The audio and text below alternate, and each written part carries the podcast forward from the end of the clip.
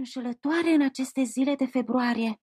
O să îmbrac 12 cojoace! Bine v-am găsit la episodul cu numărul 5 al podcastului Elis Durica. În acest episod o avem ca invitată pe Irina Apan, care îi mulțumesc mult pentru prezență. Irina, bine ai venit! Bine te-am găsit! Mulțumesc și eu pentru invitație! Tema episodului nostru este un personaj mitologic și fantastic din literatura populară și cultă, românească, tradițională, autohtonă, ne place să rămânem pe acasă mai mult, și anume Babadochia. Însă, înainte de a intra în tainele acestei uh, figuri mitologice, aș vrea să ne spui câteva cuvinte despre tine. Tu ești fondatoarea paginii Ancestral Wisdom Revival. Um, dacă te rog să traduci tu pentru că știi mai bine decât mine ce ai gândit în momentul în care ai ales acest nume. Da, am gândit uh, la toată înțelepciunea asta țărănească pe care o moștenim și cum aș putea, de fapt, să o aduc în uh, prezent, să o fac înțeleasă oamenilor. Ce înseamnă mai exact Ancestral Wisdom Revival pe românește? Este o reînviere a înțelepciunii țărănești. Ancestrale. Ancestrale. Da. Îmi place să-i zic țărănească. Da, dar da. este, bineînțeles, ancestrală. Cum sau care este povestea de iubire dintre tine și uh, această înțelepciune ancestrală? Cum ai ajuns aici? Este o poveste foarte lungă, de vreo, aoleu, 17 ani deja. Așa. Uh, mă învârt uh, în acest tărâm al uh, înțelepciunii țărănești și, mă rog, pe lângă, îna, încă înainte să, să pornesc așa cu educația formală, și aici mă refer la facultate, masterat sau alte lucruri. A început uh, în liceu, încă din liceu. Da. A existat cineva în viața ta care te-a ghidat în această direcție sau care te-a inspirat? Uh, da, a existat, da. da.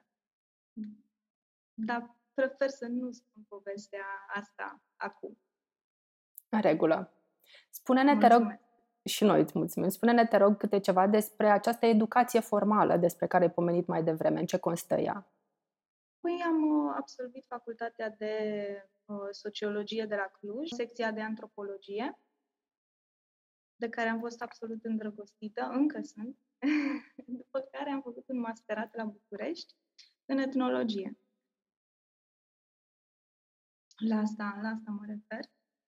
Dar uh, educația formală este doar o parte, de fapt. Descoperirea adevărată începe atunci, abia atunci când uh, devine personală.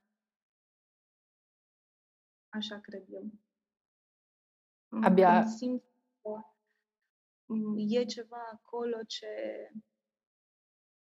te poate ajuta să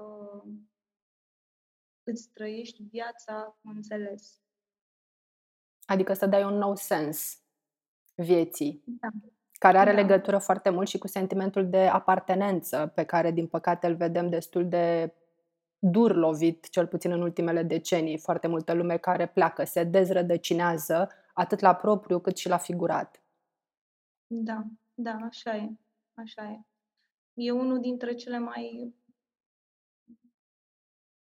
cea mai mare nevoie, probabil, una dintre cele mai mari nevoi ale omului să aparțină. Și să aparțină unei familii, unei comunități, chiar și unei țări. Da. Hai să vedem Babadochia, de cine aparține personajul acesta, care, din câte se pare, uite, chiar astăzi de 8 martie, își scutură un cojoc, nu știu exact cum este la tine, dar aici în București ninge de mama focului. Și a scuturat toată noaptea cojoace. Da. Exact. Se pare că mai are doar unul, conform legendei. Să sperăm că e doar unul care a rămas. Exact, exact. Da, da, încă unul. Ok, este un personaj uh, uh, foarte interesant și atunci când mi-ai propus să vorbim despre Baba Dochia, am fost așa puțin, uh, nu știu dacă e dezamăgită, dar m-am gândit exact ce aș putea să zic despre ea, pentru că nu, nu mi s-a părut atât de ofertantă, ca să zic așa, din perspectiva asta etnologică, uh, dar uh, ca orice altceva, ca orice alt subiect, povestea ei poate fi Mm, dezbătută pe mai multe paliere. Da. Și legenda babei Dochia este așa cum o știm, sau poate nu știm cu toții. Dochia se hotărăște să vrea să plece cu oile la munte spre finalul lunii februarie și ca să vadă dacă a plecat iarna de pe munte, și trimite Nora să culeagă fragi. Și Nora este ajutată să, să descopere acei fragi copți de un personaj, poate chiar de Dumnezeu, sunt mai multe variante, face cu fragii copți, îi arată și atunci baba Dochia este hotărâtă să plece cu oile la munte. Își ia mai multe cojoace pe ea, pentru că îi se face foarte cald, uh, transpiră și își mai lasă câte un cojoc, mai, mai dă la o parte un cojoc, până când ajunge în vârful muntelui și se pornește un, uh, o zăpadă și o ninsoare și un gernă praznic și îngheață împreună cu oile ei. Asta este o variantă. Altă variantă este că începe să ningă și atunci mm, lasă cojoacele unul câte unul, cele nouă cojoace. Da. Pentru început. Pentru început, da, exact. Introducerea. Introducerea. Coșbuc spune că afirma la un moment dat în elementele literaturii populare că legenda Dochie este una dintre cele mai vechi povești ale lumii iar cercetătorii noștri consideră că originile ei sunt fie grecești, fie tracice, fie bizantine. Adică, așa la prima vedere despre Baba Dochia am spune că nu e chiar atât de ofertantă sau că este o temă un pic așa nu neapărat artificială, dar mai sărăcuță, însă în realitate vom vedea pe parcursul acestui episod că Baba Dochia, sub cele 9 sau 12 cojoace, ascunde mult mai mult decât uh, se vede cu ochiul liber.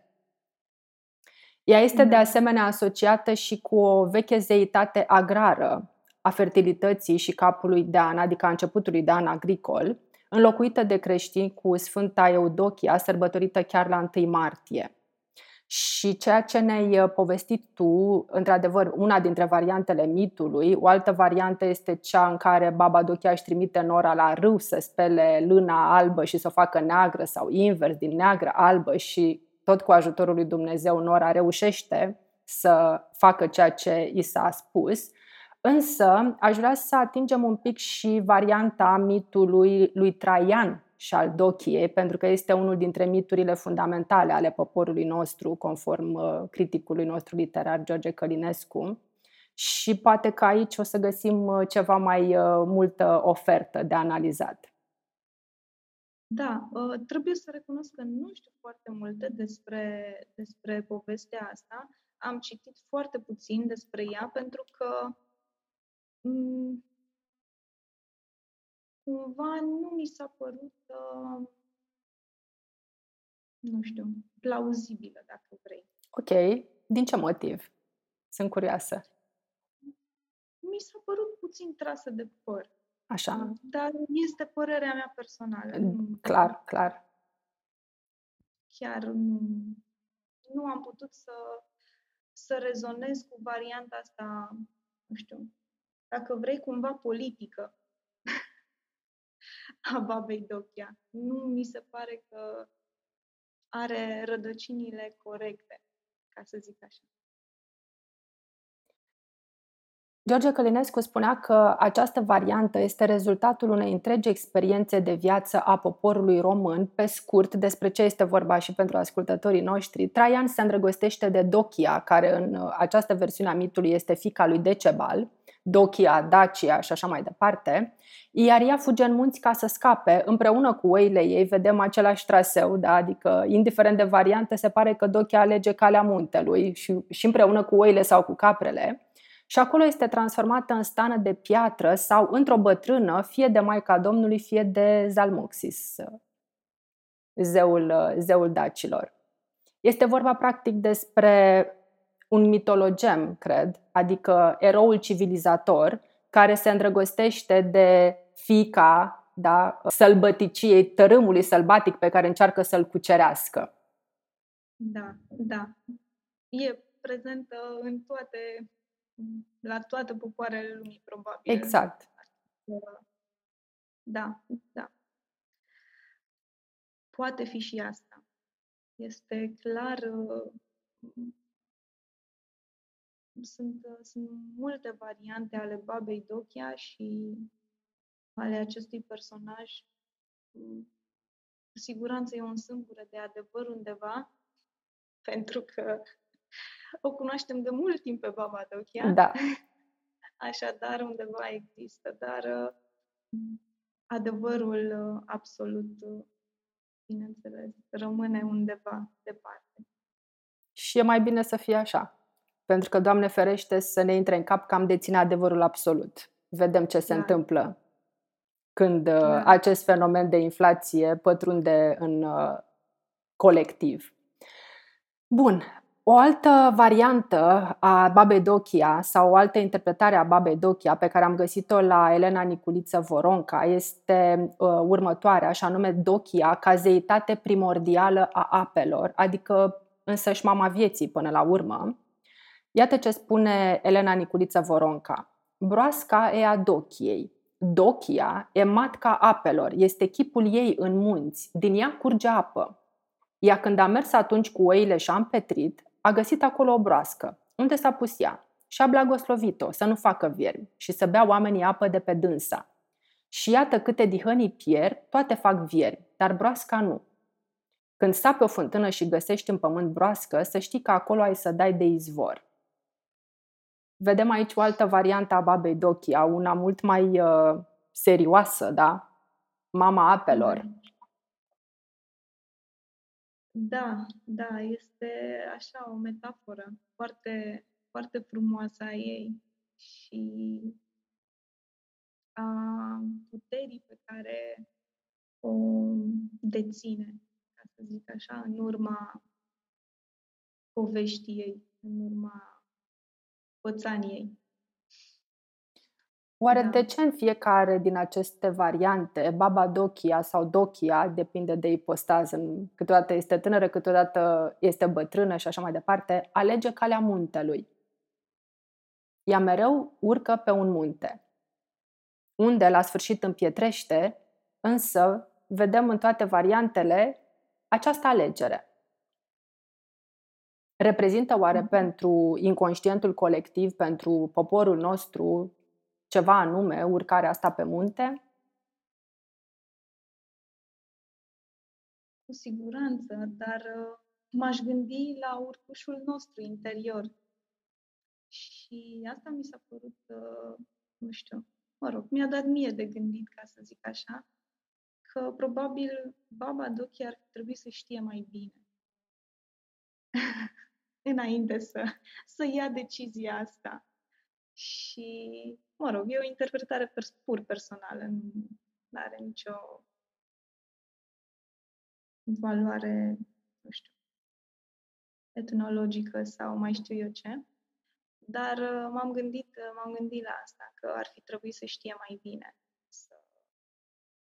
Mi se pare o greșeală pe care, pe care a făcut-o și pentru care este pedepsită așa grav.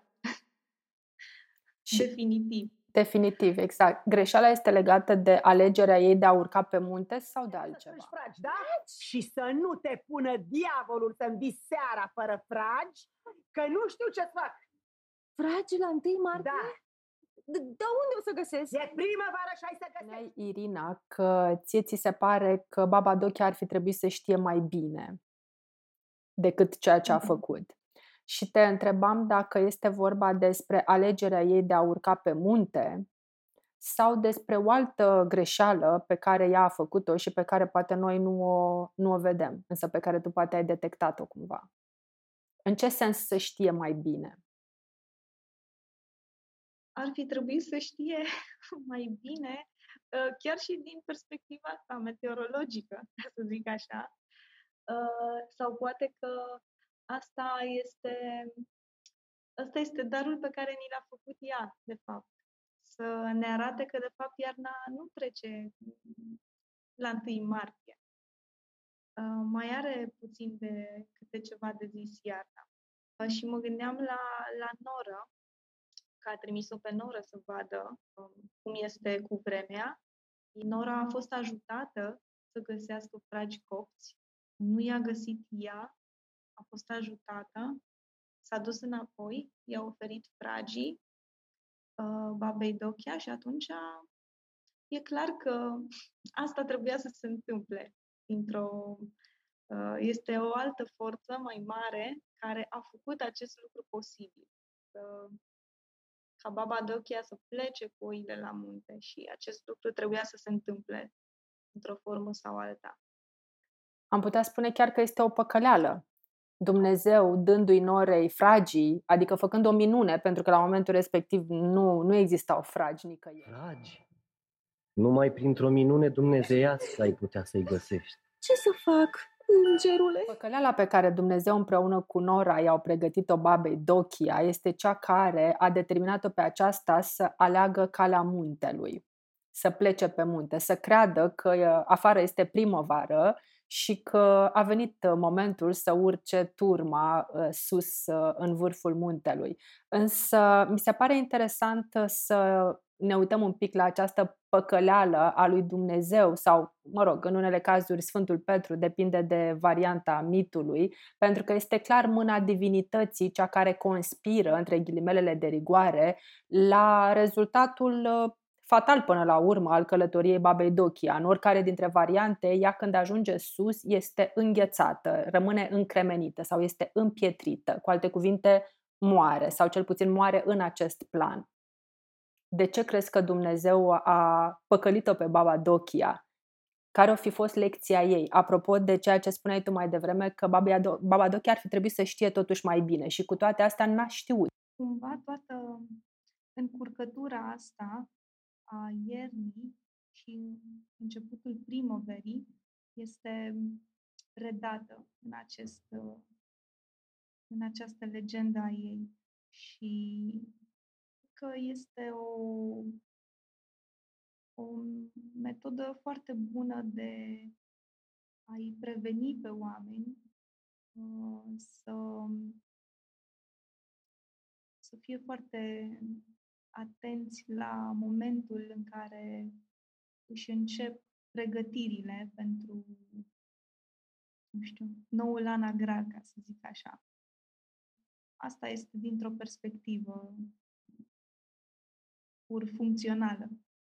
Dar, uh, după cum știm, uh, toate, tot anul, uh, tot calendarul țăranului român era plin de asemenea avertismente și de personaje și de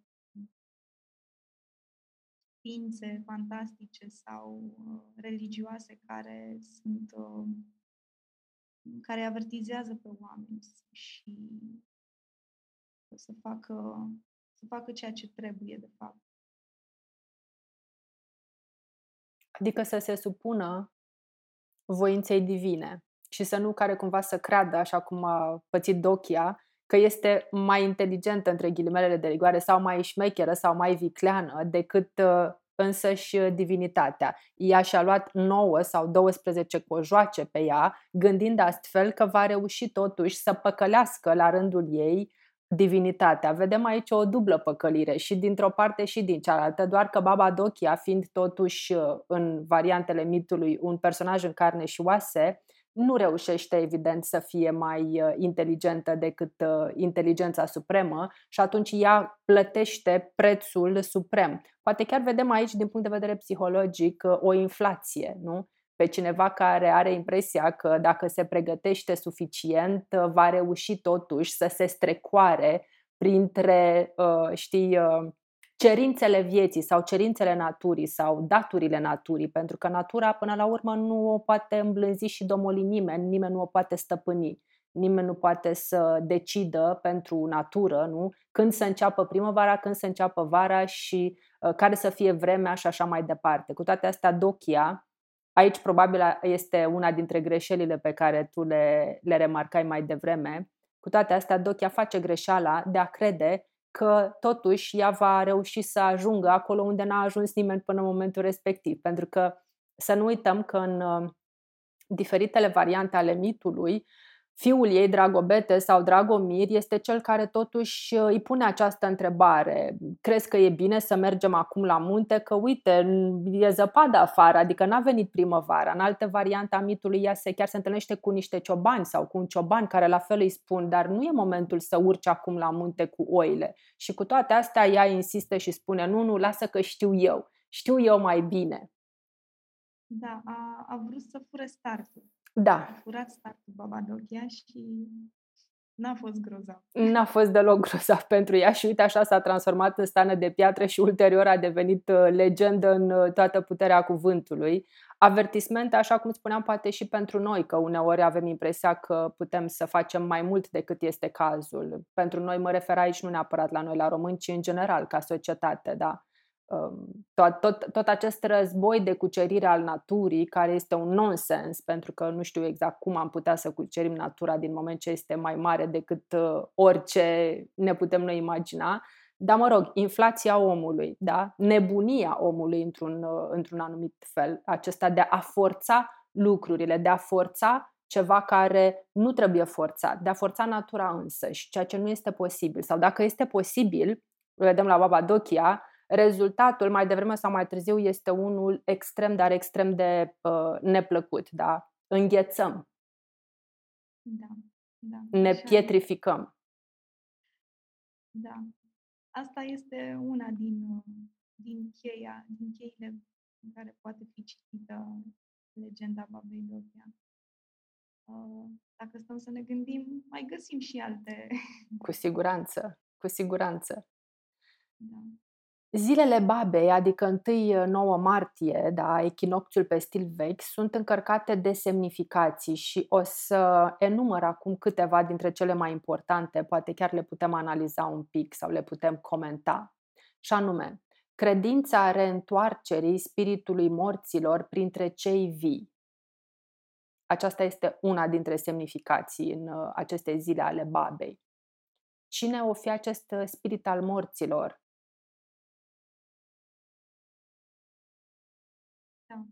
În luna martie avem niște suprapuneri foarte mm, interesante și multe în, uh, în calendarul popular românesc și începând efectiv cu, cu Sfânta Evdochia de care ziceai, celebrată la 1 martie, în uh, bani, din câte am citit, de acolo era, Dacă vorbim de Imperiul Roman, uh, era Matronalia, era o sărbătoare tot așa mm, în luna martie, după care mm, a venit creștinismul, iar la 9 martie sărbătorim, uh, mă rog, sărbătorim, comemorăm sau mucenicii, cei 40 de mucenici și conotația pe care o avem uh, aici, în, uh, în zona noastră, lucrurile pe care le facem pentru cei morți sunt uh, să îi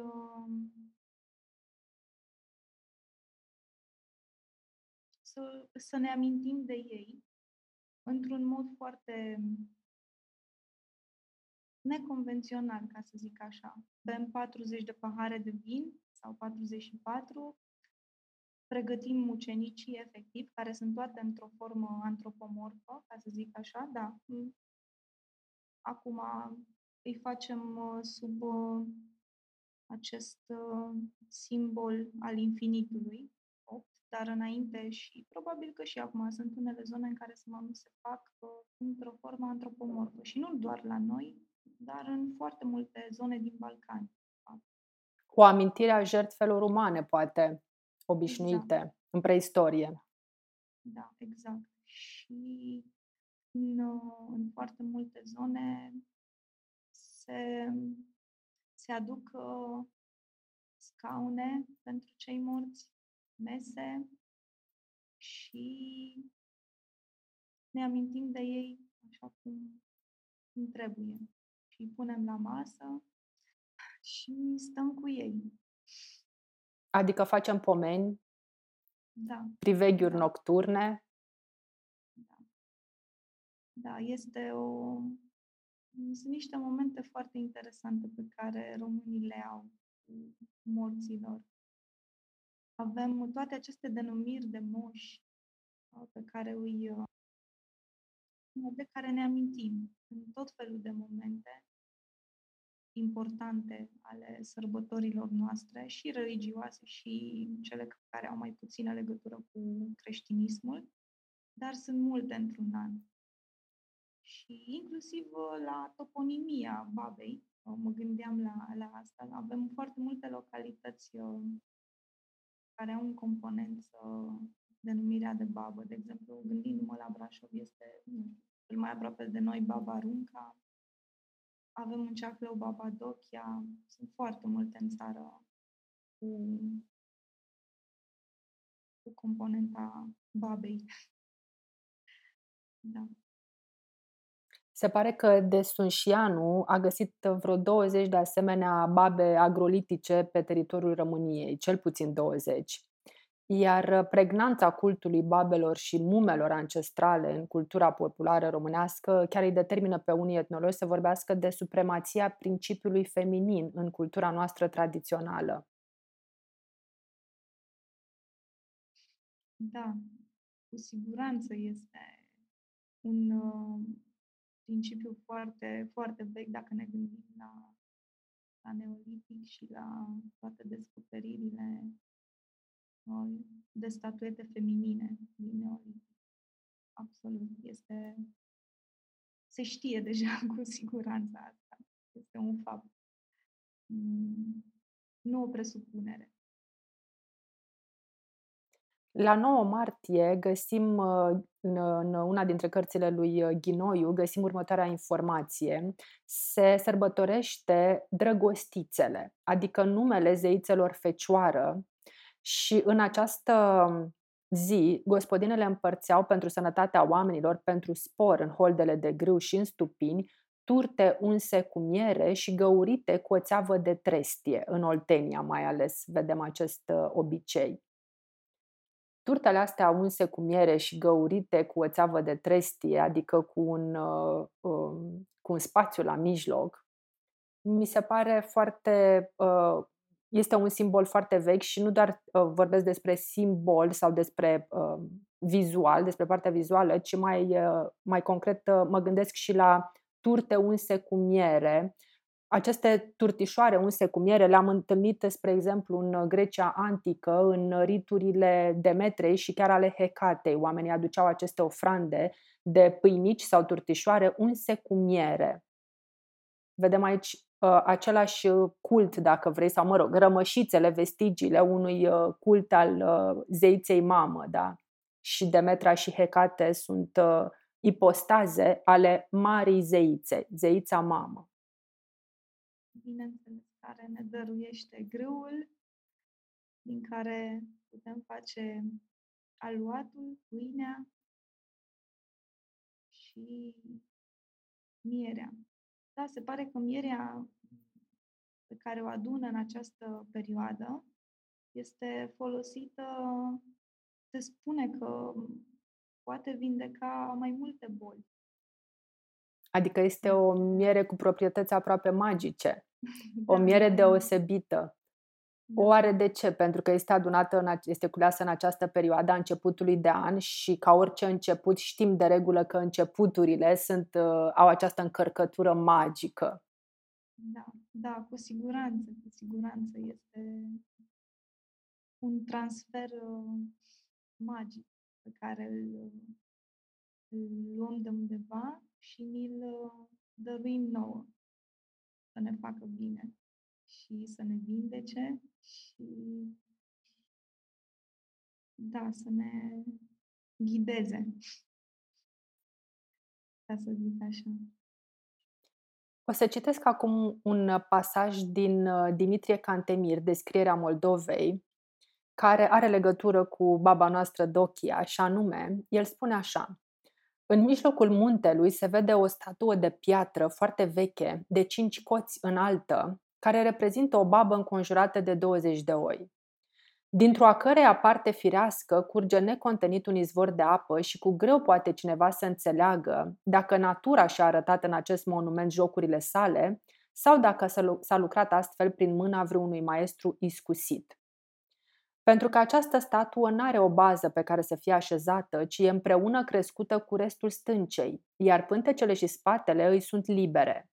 Și măcar de s-ar admite că crăpăturile s-ar fi uns cu oarecare var artificios, precum înșine nu negăm că asemenea descoperiri ale celor vechi se vor fi pierdut în cursul timpului, dar totul nu poate lesne să se înțeleagă în ce chip acel canal s-a adus prin picior în partea naturei, pentru că prin prejur nicăieri nu se văd urme de fântână sau vreo albe de apă.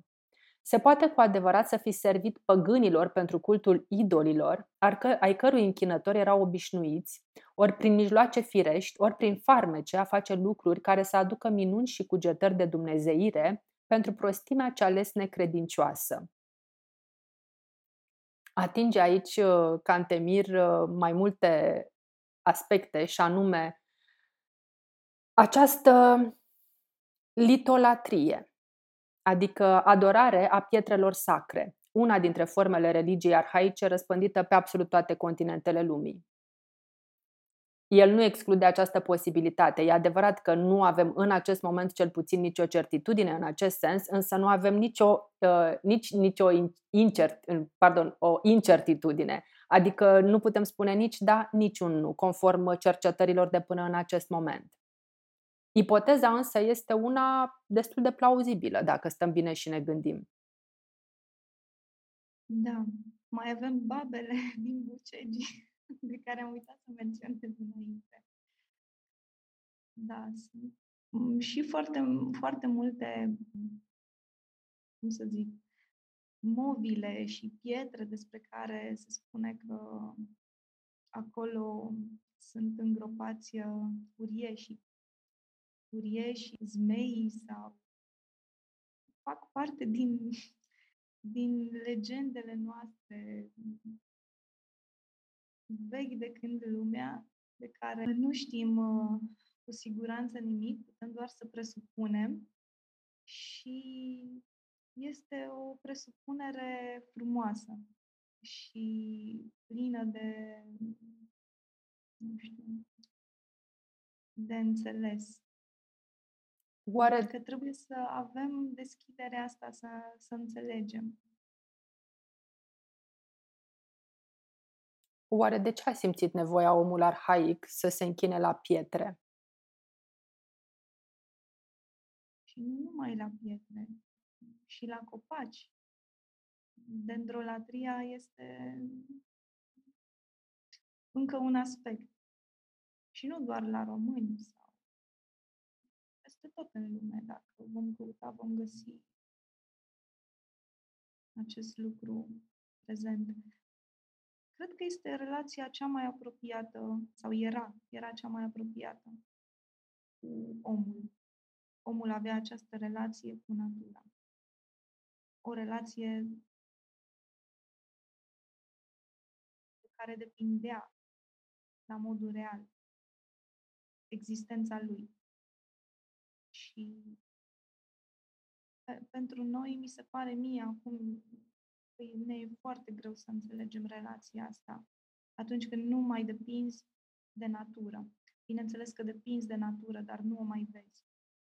Nu mai este, nu mai este la îndemâna ta să faci lucruri și să trăiești prin, prin relația asta foarte directă. Și mă refer la a pune mâinile și ați cultivat tu legumele și tot ce ai nevoie, la a spăla într-un râu haine, la a-ți aduce apa în casă, la a săpa o fântână, la, la toate lucrurile astea. Și nouă ne este greu să, să vedem, să, o ved- să vedem natura, de fapt. Și toată relația asta a noastră cu ea este complet, aproape complet intermediată. Dar uh, oamenii dinainte erau în relație directă cu ea. Și atunci nu e foarte greu să înțelegi și să, să vezi că erau, nu știu, erau primele spirite, așa cum, uh, cum spune animismul. Nu? Cele mai vechi populații au, sunt, au, sunt, uh, sunt, au fost animiste și atunci Credința că totul în jur este animat, este viu, adică. Da. Iar piatra chiar este simbolul pământului, gândindu-ne acum iarăși la ipostaza babei Dochia de mare mamă, de zeiță a pământului, a apelor, a vieții însăși până la urmă. Da, da, exact. Mă întreb dacă nu care cumva, apropo de chei în care putem interpreta acest mit, dacă nu care cumva povestea păcălelii lui Dumnezeu, uh, da, păcăleala pe care Dumnezeu i-a, i-a aplicat-o babe Dochi, a face referire și la cultul creștin care a învins până la urmă cultul uh, păgân, da? Baba Dochia, după cum vedem, uh, are rădăcini mult mai adânci, da? decât cele ale creștinismului și poate fi și aceasta o cheie în care putem să, să interpretăm mitul. Triumful creștinismului printr-o păcăleală, din câte se pare, asupra păgânismului. Acum nu știm exact păcăleala aceea în ce a constat, putem doar presupune, însă e, e și aceasta o ipoteză. Cum vezi tu lucrurile? Da, bineînțeles. La asta nu, m-am, nu mă gândisem, să știi. Dar mai avem în, în, poveștile, în poveștile românești această perspectivă. Și bineînțeles că biserica creștină a încercat să scape de foarte multe sărbători păgâne. Cosmetizându-le. A reușit într-un, într-un fel sau altul. Su, da, exact, s-au suprapus. N-a scăpat complet, ce să zic. ne bucurăm într-un fel sau altul, pentru că este încă, a rămas încă un pas către noi înșine și către cunoașterea noastră. Și mm, faptul că sunt încă aici cu noi toate aceste sărbători păgâne și vin despre ele și încă le cunoaștem, dovedește forța lor și puterea lor de mii de ani. Inconștientul colectiv a păstrat uh, aceste comori spirituale, pentru că practic asta sunt niște comori spirituale care pe noi, în, uh, cel puțin în, uh, în această perioadă, de câțiva ani, uh, fac o paranteză aici, de câțiva ani vedem o, un revival, apropo de numele paginii tale, la nivel colectiv foarte evident, da? adică oamenii sunt din ce în ce mai interesați de cultura tradițională de ge, ceva mai bine, da? Ce, ce se întâmplă sau ce s-a întâmplat la acest nivel, de unde venim, ce e cu noi pe lumea asta, ca popor în primă fază, după care și o căutare individuală, pentru că, așa cum spuneai și tu, dacă nu se ajunge și la nivel personal, adică dacă nu integrezi toată această înțelepciune sau, mai bine spus, bucățele din această înțelepciune, pentru că nu cred că putem să integrăm întreaga înțelepciune colectivă, dar dacă nu ajungem să o integrăm, dacă nu ajungem să o trăim, dacă nu ajungem să o simțim, e rămâne doar un uh, exercițiu intelectual, probabil, sau rămâne doar uh, așa un uh, concept uh, abstract, uh, frumos, da, interesant, dar atât și nimic mai mult. Nu ne atinge nici într-un fel, nu ne schimbă nici într-un fel, nu își pune amprenta asupra noastră. Da, aici este de fapt bătălia, ca să zic așa. Toată această cunoaștere există, este în cărți, este peste tot, informația este la îndemână, dar um, să trăiești, să trăiești, să trăiești informația e ceva foarte diferit. Și bineînțeles că na, nu, nu cred că ne mai putem întoarce la felul în care trăiau oamenii înainte, și probabil nici nu ne dorim asta, la modul real, dar putem să găsim susținere și um, încredere că înțelepciunea aceasta i-a, i-a ajutat pe ei să treacă și să acceadă la o înțelegere a vieții pe care,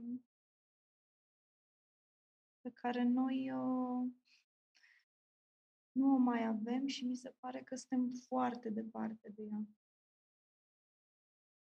Asta încerc să, să caut și eu, de fapt, și să împărtășesc cu oamenii această căutare. Și sunt mai mulți ca mine, nu am văzut pe Instagram cel puțin. Suntem, uh, suntem mulți în această căutare și mă bucur asta. Este o căutare și la nivel individual, însă este și o căutare la nivel colectiv, adică nu cred că putem să le excludem pe cele două. Sunt uh, Clar. valențe ale ființei noastre, da? valența personală și valența socială și atâta timp cât avem în vedere acest lucru, că împărtășim cu toții aceeași origine, că venim cu toții din aceeași matcă, apropo, apropo de matca apelor, de Baba Dochia, că practic cu toții ne tragem din această, din această rădăcină, atunci uh, automat că și uh, căutările noastre încep să capete ceva mai mult sens și poate chiar ceva mai multă claritate și sentimentul acela de apartenență, că nu ești singur în toată povestea asta, nici în plan spiritual, să-i spunem așa, nici în plan concret fizic, este unul care îți, uh, îți dă așa puteri. Te face să, să te, să te, cum să spun, și să te bucuri, dar în același timp și să înțelegi că, într-adevăr, există ceva acolo, că nu este un sentiment sau nu este o trăire sau nu este o căutare care, este, um, care vine poate doar din, uh, din, ce știu eu, angoasa ta personală, dacă vrei, sau din, uh, știi, uh, um, nu știu, neliniștile, frământările existențiale, ci este ceva ce vine din inconștientul colectiv, pentru că, uite, se manifestă la mai multe persoane, mai multe comunități, așa cum spuneai tu. E vorba despre un fenomen comun. Da, exact. Și este un fenomen uh, mondial, din ce, din ce vedem. Dar asta, e, asta, asta mi se pare foarte interesant, că noi vorbim de comunități acum uh, online, iar uh, oamenii aveau comunitățile lor reale. Bineînțeles, comunitățile reale încă sunt acolo, fizice, ne întâlnim, dar um, Mă gândesc acum la tot felul de sărbători și de tradiții care se trăiau doar în comunitate. Mm, foarte puține lucruri aveau uh, dimensiunea personală, mm, individuală în, uh, în comunitatea țărănească. Cele mai importante se trăiau în comunitate. Și ne dăm seama acum că lucrurile nu prea se pot face de unul singur și că ai nevoie în jurul tău de oameni care să te sprijine, care să te ajute și la rândul tău să faci același lucru pentru ei. Și deși toată tehnologia ne, ne înstrăinează cumva, în același timp ne și apropie. Este un paradox pe care îl trăim, dar uh, câteodată am așa un gândul ăsta să, uh, să ne adunăm toate femeile de pe Instagram care avem aceleași afinități și să, să fim acolo prezente fizic într-un loc. Da. Să, ști... să, să ne dăruim. Să știi că ideea asta o am și eu de ceva vreme și eu simt nevoia unei uh, întâlniri fizice, adică da, este în regulă și online-ul ne ajută foarte mult, de ce să nu recunoaștem acest lucru. Multe dintre proiectele noastre poate nu ar fi fost posibile da? sau nu ar fi ajuns la atât de mulți oameni fără acest online, însă pe de altă parte simt uh, exact această nevoie despre care vorbești a planului concret, fizic, adică și această dimensiune care este până la urmă uh, cea mai importantă, nu? pentru că na, uh, e vorba despre ființă în, toată, în toate dimensiunile ei, în toată, în toată amploarea ei energia care se schimbă, care curge.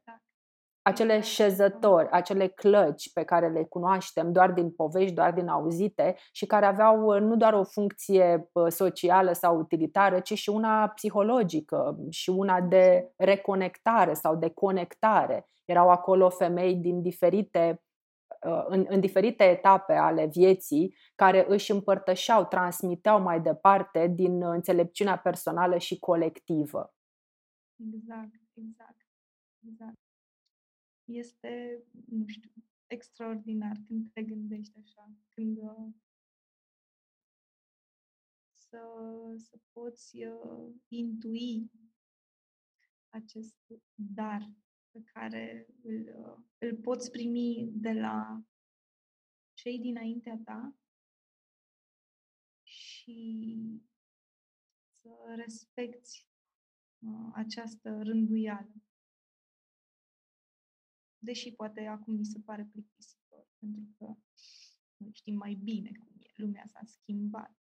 Dar uh, sunt unele lucruri care nu se schimbă niciodată în uh, sufletul omului. Sunt, avem aceleași lupte, aceleași bătălii, aceleași neliniști de foarte mult timp și probabil că și cei care vor veni după noi le vor avea. Important este să vedem cum putem să, să facem mai bine lumea asta și pe noi înșine. Ce planuri de viitor ai în legătură cu proiectul tău? Ancestral Wisdom Revival.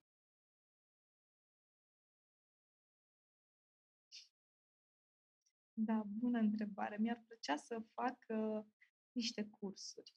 Așa. Uh, despre tot felul de teme.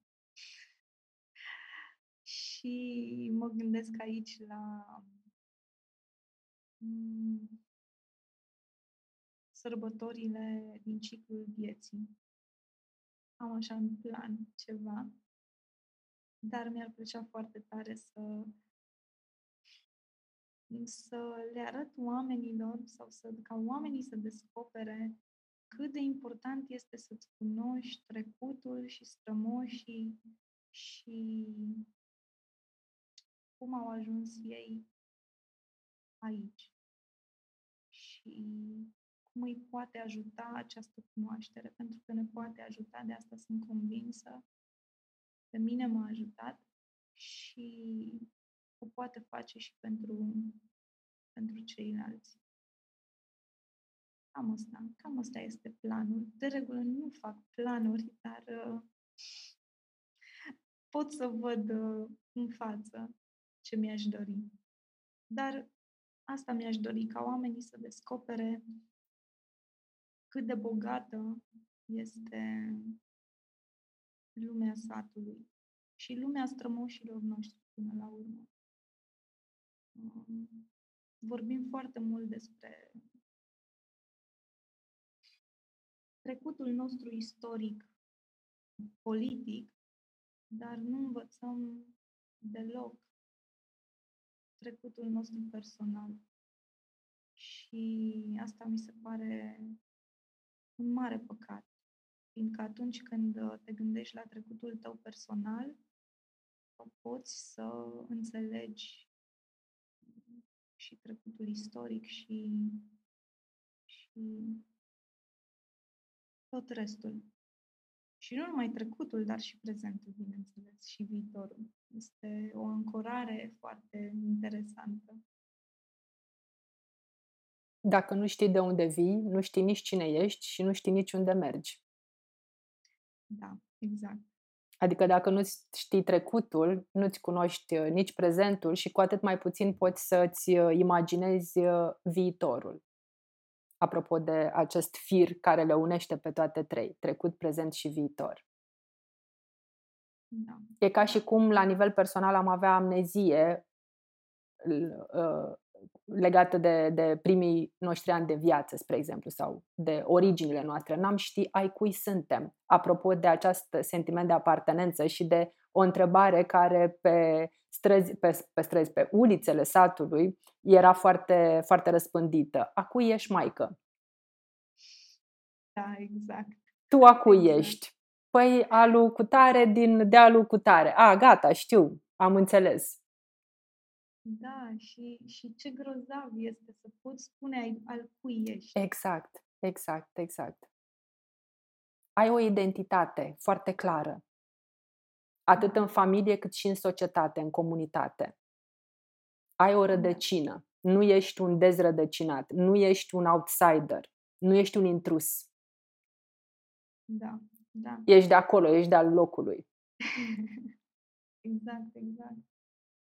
E foarte frumos, e foarte frumos să, să aparții. Și mai ales să știi cui aparții. Da. Să sperăm că proiectele acestea pe care le avem și eu și tu și restul uh, femeilor de pe Instagram și nu numai a femeilor, să sperăm că aceste proiecte vor reuși să aducă un pic de conștientizare în rândul oamenilor care ne ascultă, care ne privesc, care ne citesc și așa mai departe.